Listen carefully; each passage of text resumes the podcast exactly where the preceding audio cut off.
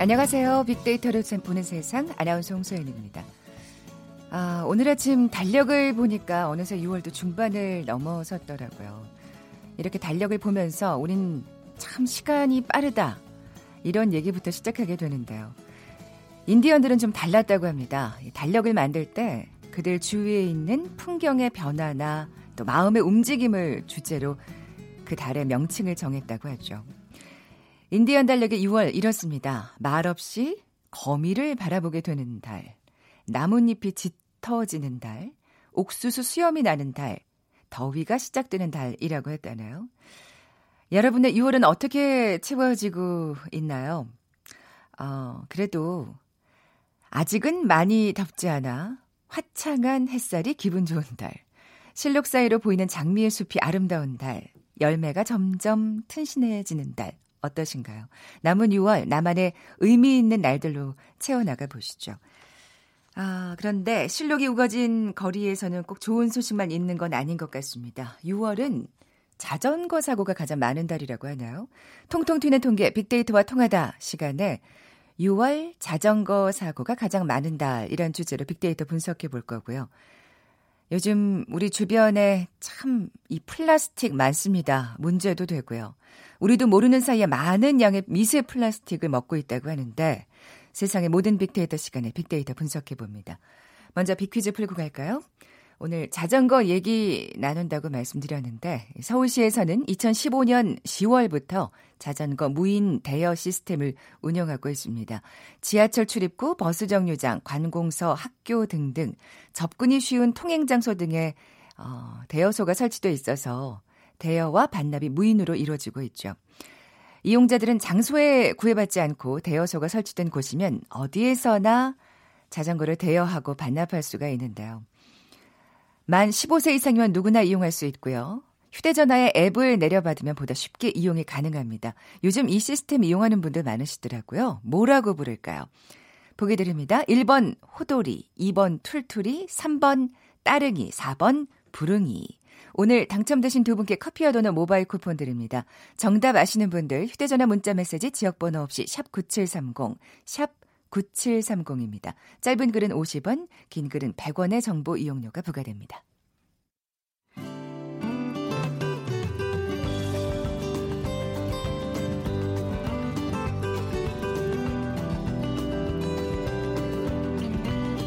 연관 검색어 속에 진실이 있다. 케이비에스 일 라디오 빅데이터로 보는 세상. 세상의 모든 빅데이터.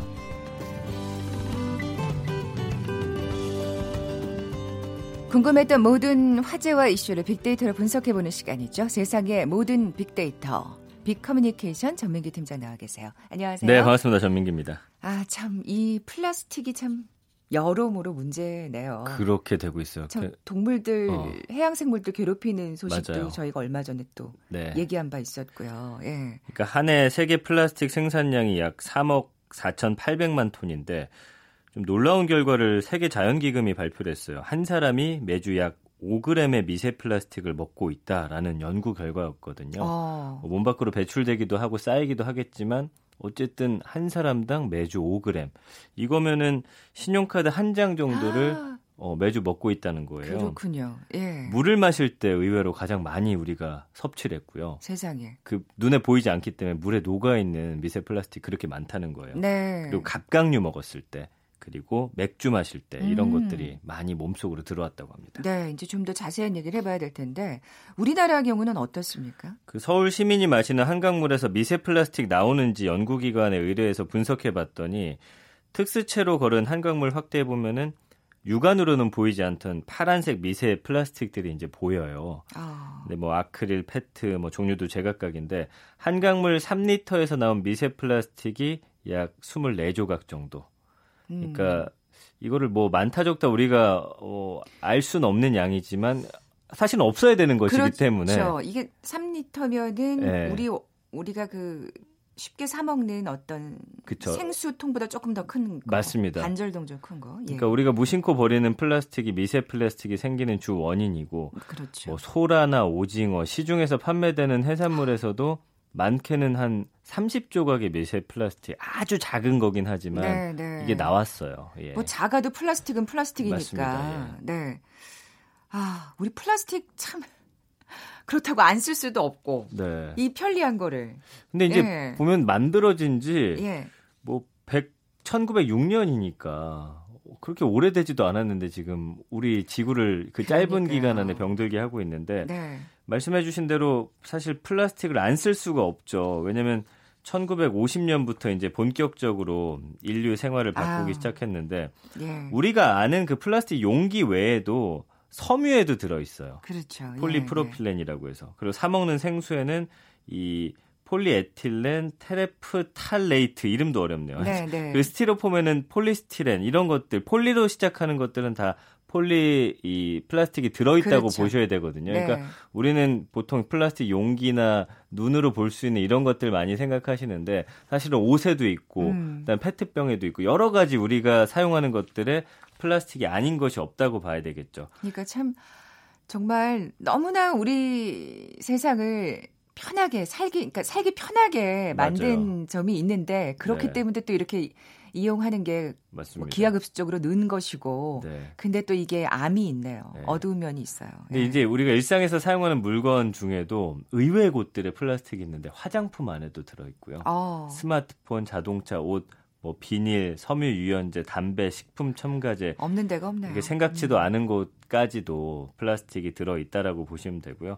천구백오십 년대 사실 백만 톤이었어요. 이 플라스틱 제조량이. 근데 천구백구십 년대 들어서 일억만 톤을 넘었고요. 이천 년대 들어서는 이억만 톤, 현재는 매년 한 삼억만 톤. 그러니까 수치에서 보면 알 수 있듯이 플라스틱 개발되고 천구백오십 년대까지 한 오십 년 동안 사용됐던 양보다 지금은 한 해 사용량이 훨씬 음. 많다는 거. 네. 참 줄이자 줄이자 하는데 쉽지가 않네요. 맞습니다. 그 미세 플라스틱은 이 플라스틱 중에서 어떤 걸 일컫는 건가요? 한 오 밀리미터 이하의 플라스틱을 말하고요. 아주 작아진 상태, 뭐 마이크로미터까지도 작아진 플라스틱도 다 미세 마이크로 어, 미세 플라스틱에 포함이 되는 거고요. 어, 분류하자면 이제 처음부터 아주 작은 알갱이로 만들어진 일 차 미세 플라스틱이 있고요. 그다음에 이제 버려진 다음에 이게 이제 자연에 의해서 부서진 네네. 이 차 미세 플라스틱 이렇게 나눌 수가 있는데 더 잘게 부서지면 나노 단위 이하까지 아까 말씀드린 대로 쪼개지기도 합니다.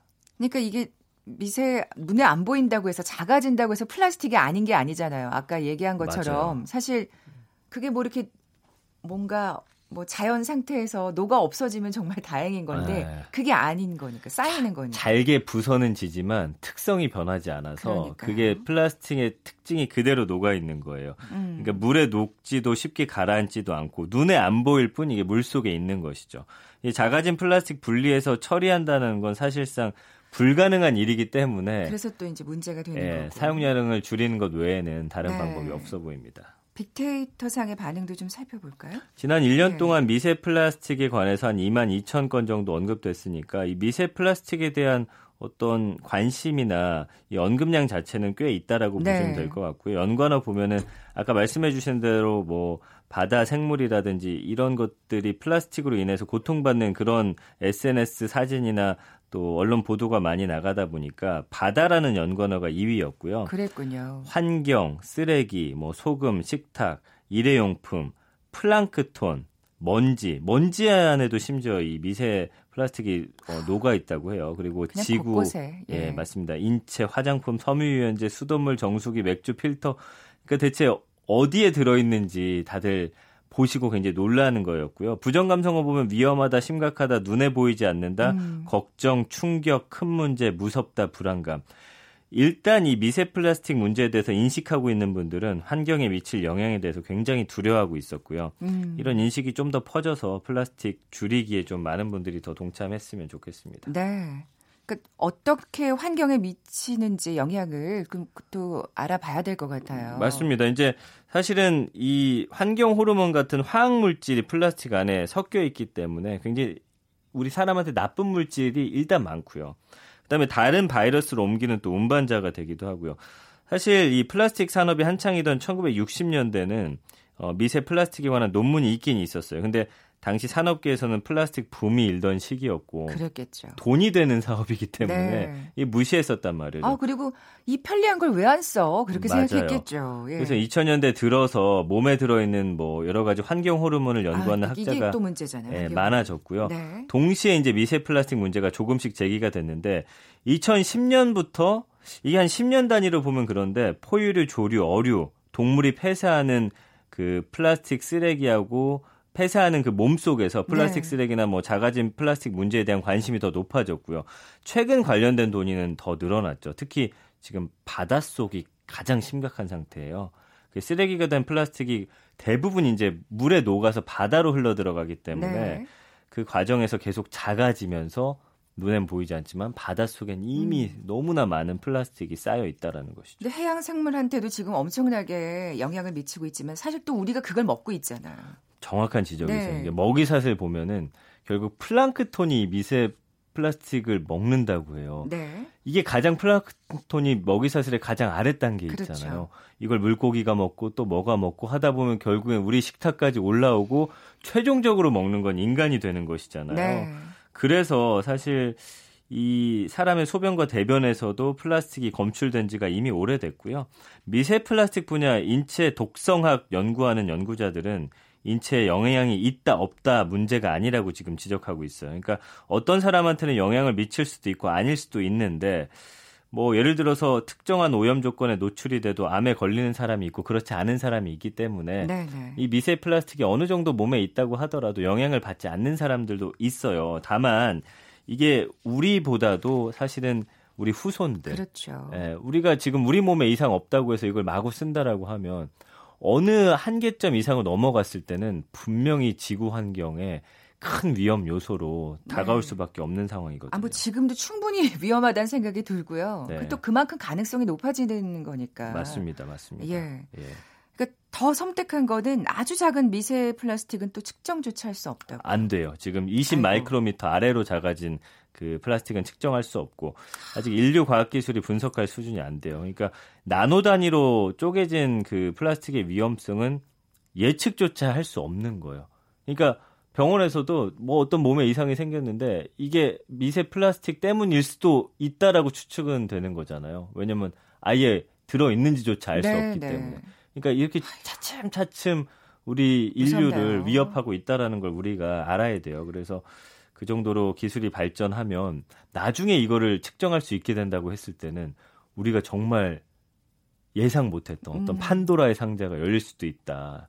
이렇게 이야기가 되고 있습니다. 참 그 편리하게 사용했던 어떤 예 그게 또 이렇게 부메랑이 돼서 우리에게 돌아오네요. 맞습니다. 예. 예. 정말 모두가 플라스틱을 줄이기 위해서 노력을 해야 할 때인 것 같아요.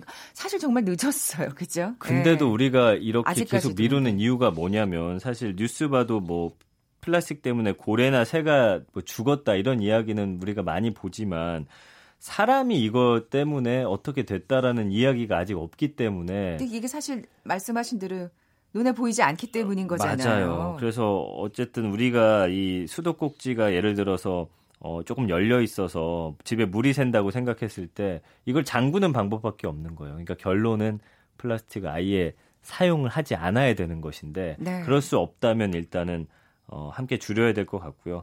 우리가 모두 함께 행동하지 않는 최악의 경우는 정말 인류를 파멸로 이끌 수도 있는 그런 위험한 어, 존재라는 걸 인식을 다시 한번 해야 될 것 같습니다. 네.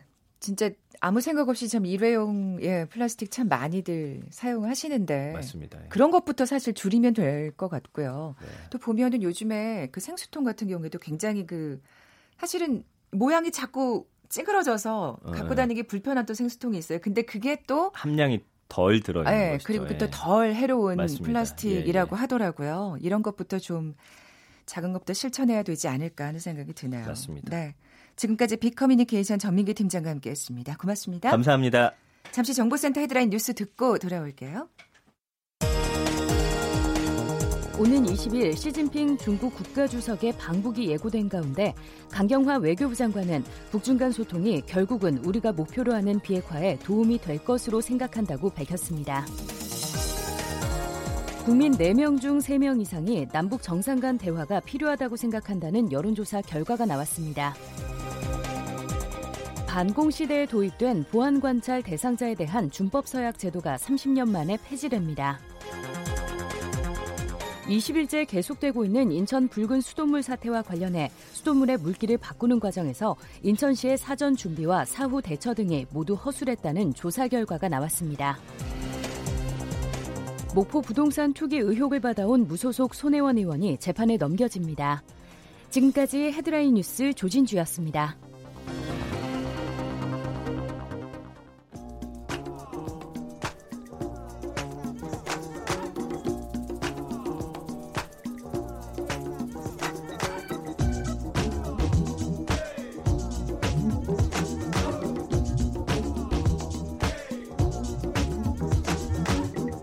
통통 튀는 통계.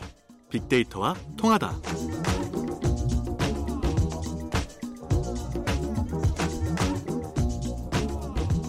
데이터와 차트로 세상을 보는 시간이죠. 통통 튀는 통계, 빅데이터와 통하다. 디지털 데이터 전문가 김원식 박사 나와 계세요. 안녕하세요. 네, 안녕하십니까. 먼저 빅퀴즈 내주시죠. 네, 오늘 자전거 얘기 나눌 텐데요. 이 서울시에서는 이천십오 년 시월부터 이 자전거 무인 대여 시스템을 운영하고 있습니다. 지하철 출입구, 버스 정류장, 관공서, 학교 등 접근이 쉬운 통행 장소 등에 대여소가 설치돼 있어서 대여와 반납이 무인으로 이루어지죠. 이용자들은 장소에 구애받지 않고 이 대여소가 설치된 곳이면 어디에서나 자전거를 대여하고 반납하실 수 있습니다. 요즘 이 자전거 이용하는 분들 많으신데요. 무엇일까요? 이 동요 자전거를 생각하시면 쉽습니다. 일 번 호돌이, 이 번 툴투리, 삼 번 따릉이, 사 번 부릉이입니다. 네, 네, 정답 아시는 분들 빅데이터로 보는 세상 앞으로 지금 바로 문자 보내주십시오. 휴대전화 문자 메시지 지역번호 없이 샵 구칠삼공, 샵 구칠삼공입니다. 짧은 글은 오십 원, 긴 글은 백 원에 정보 이용료가 부과됩니다.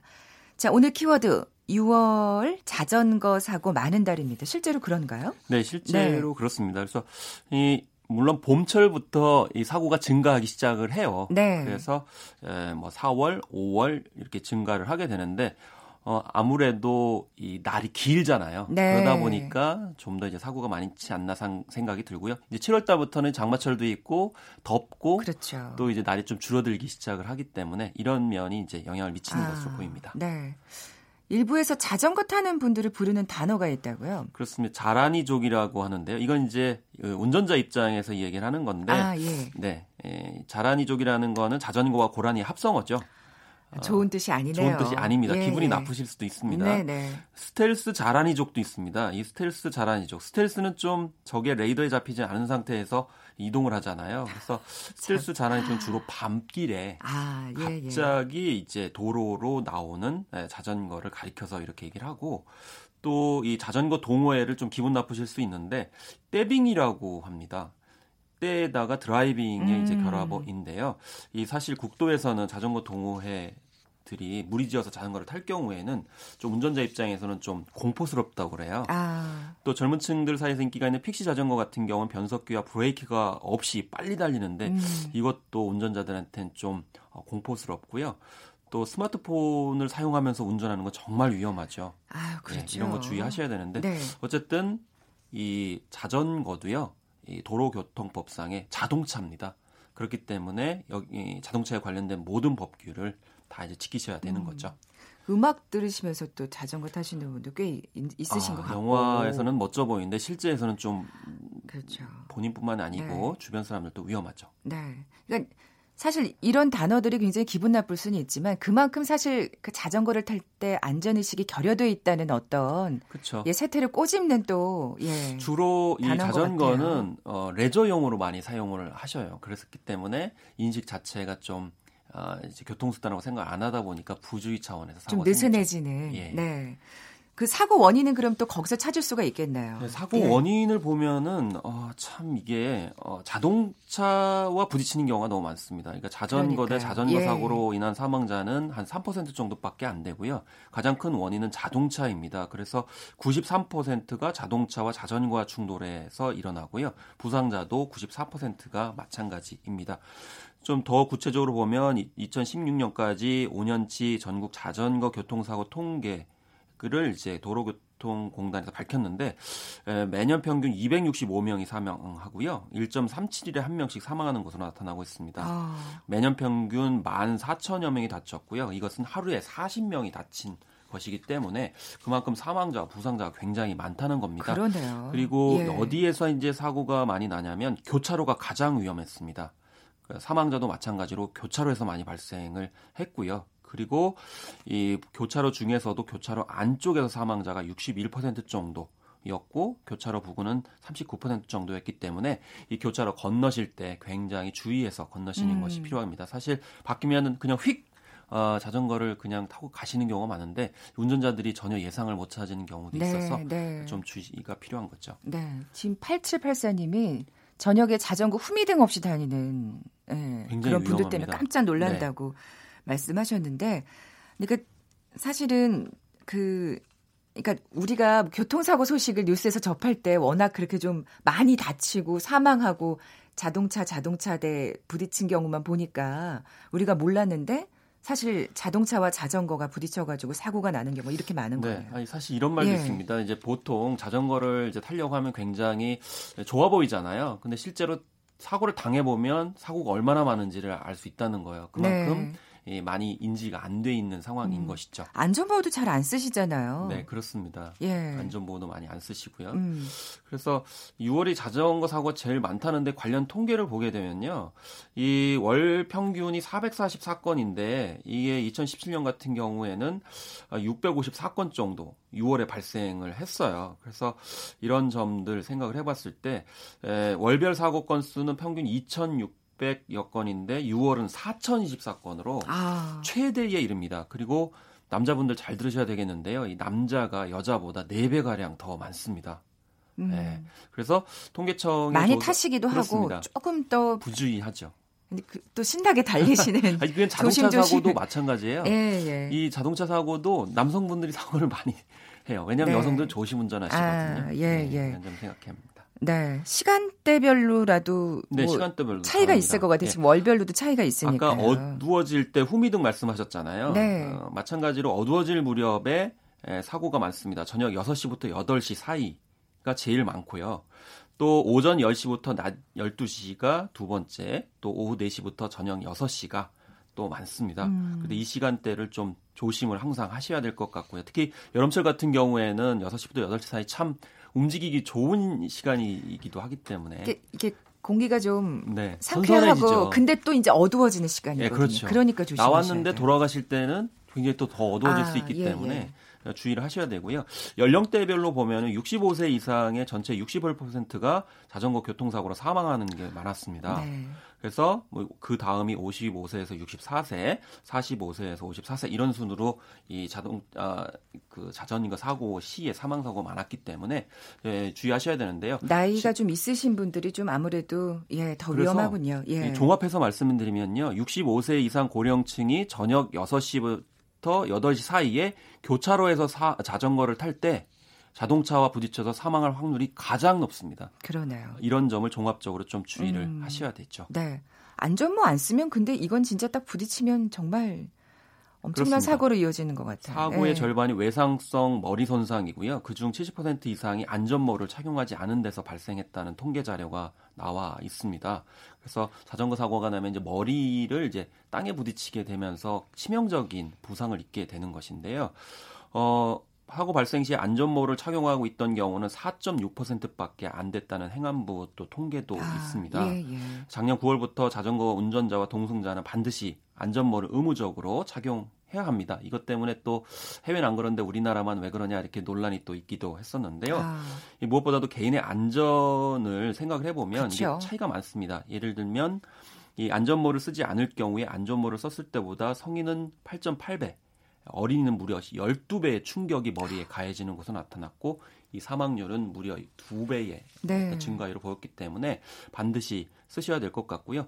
또 이 그 사고가 발생하는 장소를 보니까 골목길에서도 삼십 퍼센트 정도 어, 발생 지역으로 나타났어요. 음. 특히 아이들이 골목길에서 많이 타잖아요. 네. 그래서 질병관리본부에 따르면 소아 청소년의 자전거 사고로 응급실에 내원하는 비율이 성인보다 세 배 정도 높은 것으로 이렇게 나타나서 골목길에서 타실 때 한번 이렇게 좀 주의하셔야 됩니다. 네, 이렇게 주위를 둘러보고 또 예.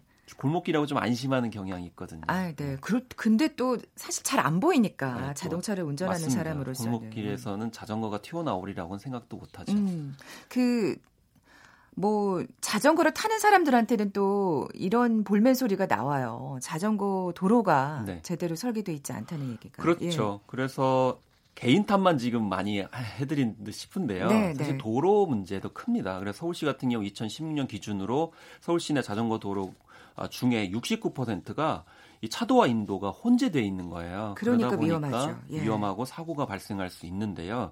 또 그러다 보니까 뭐 사고도 있는데 그중에 대표적인 것이 맨홀에 빠져서 부상을 당하거나 생명을 잃는 경우가 아이고. 있었습니다. 이천십삼 년에서 사례가 있었는데 이 앞바퀴가 맨홀지의 뚜껑 안으로 곤두박질 치면서 콧뼈와 두개골이 골절당하는 일이 있었는데 이게 지자체 등의 책임을 인정하면서도 어, 재판부는 개인에게도 에, 책임을 좀 에, 있다고 했습니다. 왜냐하면 네. 전방 좌우를 살피지 않았고 또 안전모도 착용하지 않았기 때문에 음, 이거는 또 사실은 예. 안전모 같은 경우에는 근데 사실 이렇게 그렇습니다. 달리다 보면은 앞에 맨홀 뚜껑이 열려 있는지 네. 닫혀 그렇죠. 있는지 사실 그것까지는 어두울 때 좀 이게 항상 아. 또 주의를 하셔야 되는 측면이 있고요. 특히 이 이천구 년 사례인데. 어, 맨홀에 빠졌는데 휩쓸려 가버리면서 익사한 사고가 있었어요. 아이고. 이때 문제는 뭐가 이제 핵심적이었냐면 맨홀 뚜껑 물론, 물론 이제 그 문제도 있지만요.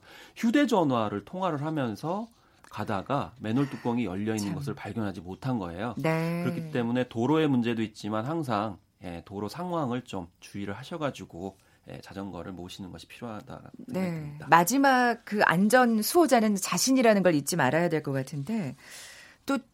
그 한잔 하시고 자전거 타시는 분도 계시더라고요. 아, 이게 네. 참 부천 성모병원 연구팀에 따르면 성인 자전거 이용자 중 여덟 명 중에 한 명이 음주운전 경험이 있다라고 밝혔습니다. 지난해 십일월에는 경남 양산에서 무려 알코올 혈중 농도가 영점일이사. 예.